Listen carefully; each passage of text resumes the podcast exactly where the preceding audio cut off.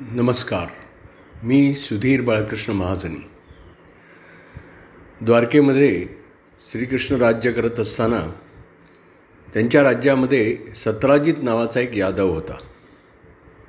हा सत्राजित अतिशय निस्सीम सूर्यभक्त होता. तो रोज सूर्याची उपासना करत असे.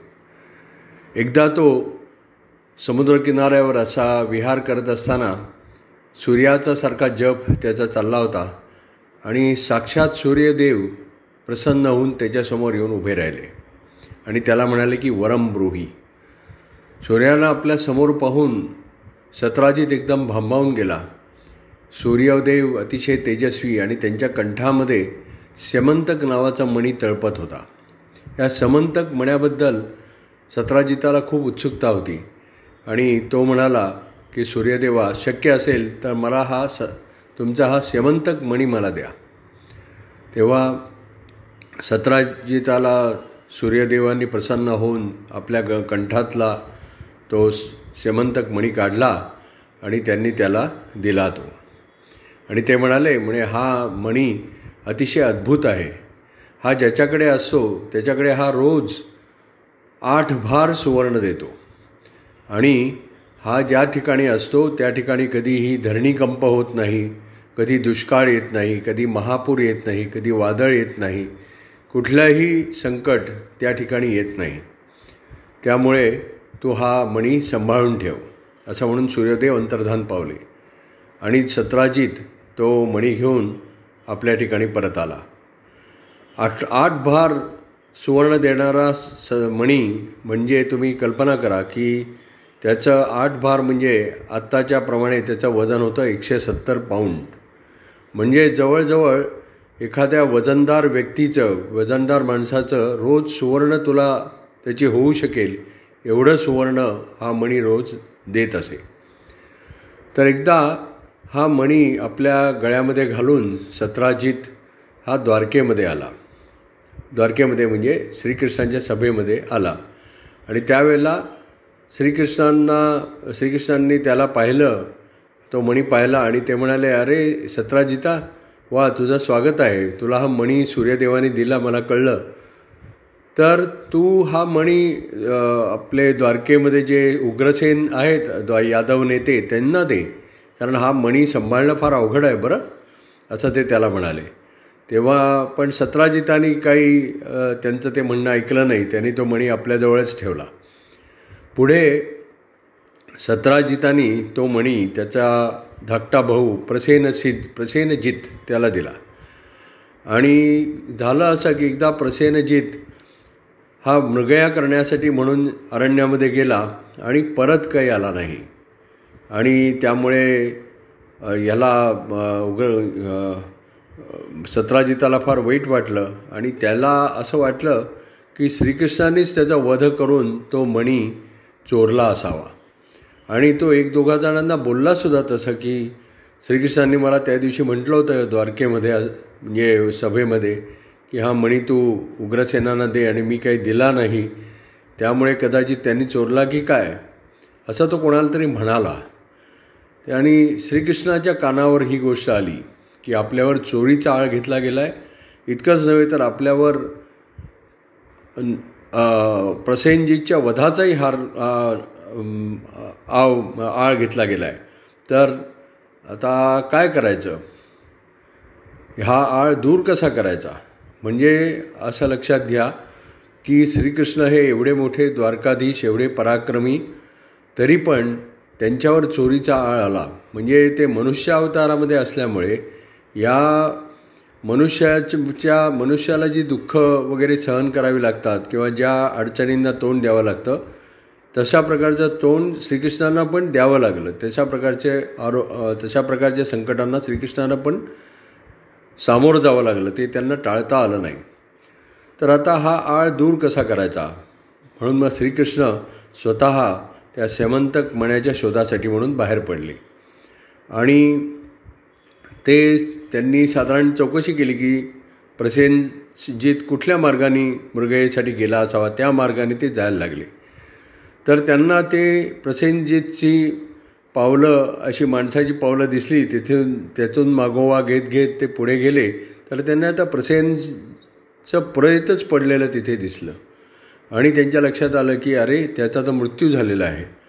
आणि पण पुढे त्यांना तिथे तो मणी मिळाला नाही सेवंतक मणी मिळाला नाही.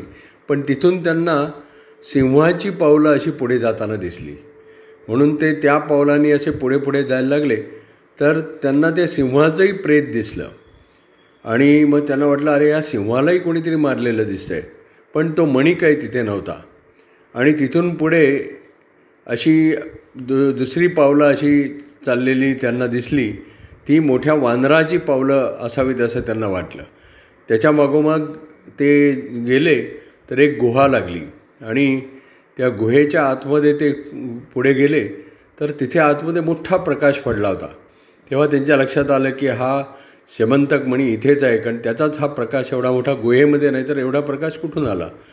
आणि पुढे गेले तर ती गुहा जांबुवंतची होती. जांबुवंत हा रामायण काळातला रामाचा मोठा वानर होता. आणि तो राम राम रावण युद्धानंतर तो विश्रांतीसाठी म्हणून त्या गुहेत राहत होता.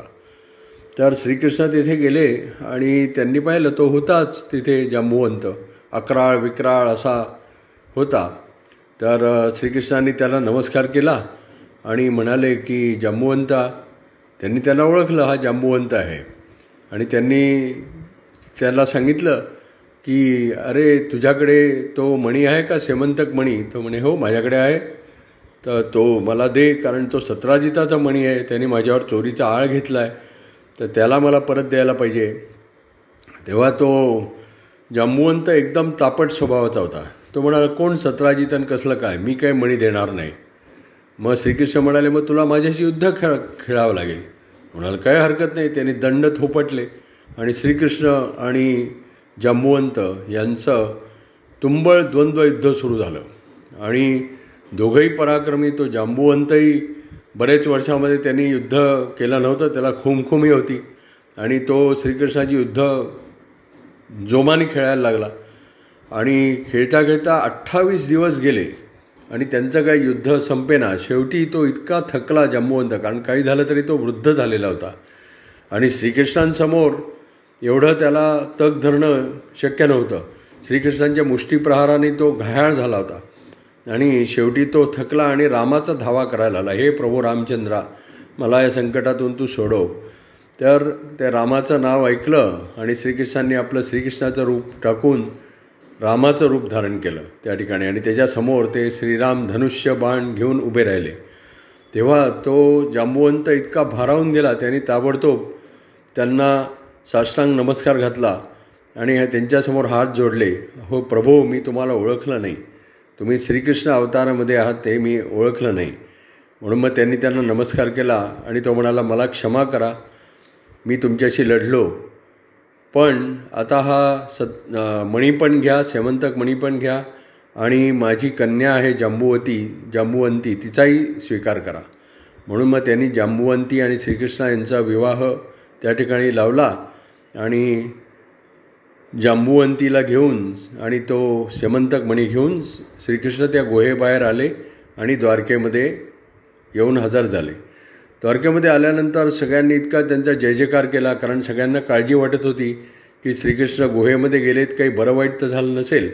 त्यांच्या पत्नींनी त्यांना रुक्मिणींनी त्यांना ओवाळलं आणि श्रीकृष्ण द्वारकेमध्ये येऊन स्थिरावले जांबुवंतीसह. नंतर मग दुसऱ्या दिवशी श्रीकृष्णांनी सुधर्मा सभा आपली बोलावली आणि त्याच्यामध्ये त्यांनी सतराजिताला पाचारण केलं. सत्राजित भीत भीतच काहीसा शर्मेनी त्यांच्यासमोर आला. त्यांनी हात जोडले म्हणाला महाराज माझी चूक झाली. मला मी तुमच्यावर चोरीचा आळ घेतला. तेव्हा श्रीकृष्णांनी त्याला सांगितलं की ठीक आहे काही हरकत नाही. हा तुझा मणी आता तू परत घे. तेव्हा सत्राजित म्हणाला की मी हा मणी तुमच्याजवळच राहू दे. आणि त्याचबरोबर माझ्या तीन कन्या आहेत सत्यभामा व्रतिणी आणि प्रस्वपिनी. या तिन्ही कन्यांचा तुम्ही स्वीकार करा आणि त्यांच्याशी विवाह करा. अशा प्रकारे सत्राजितानी श्रीकृष्णांना त्याच्या तीन कन्या सत्यभामा व्रतिणी आणि प्र प्र प्रस्वपिनी त्यांना अर्पण केल्या. त्यांच्याशी श्रीकृष्णांचा विवाह झाला आणि स तो मणी पण त्यांच्याकडे राहिला. पुढे त्यांनी तो मणी अक्रूराला दिला. अशी ही सेमंतक मण्याची कथा आहे.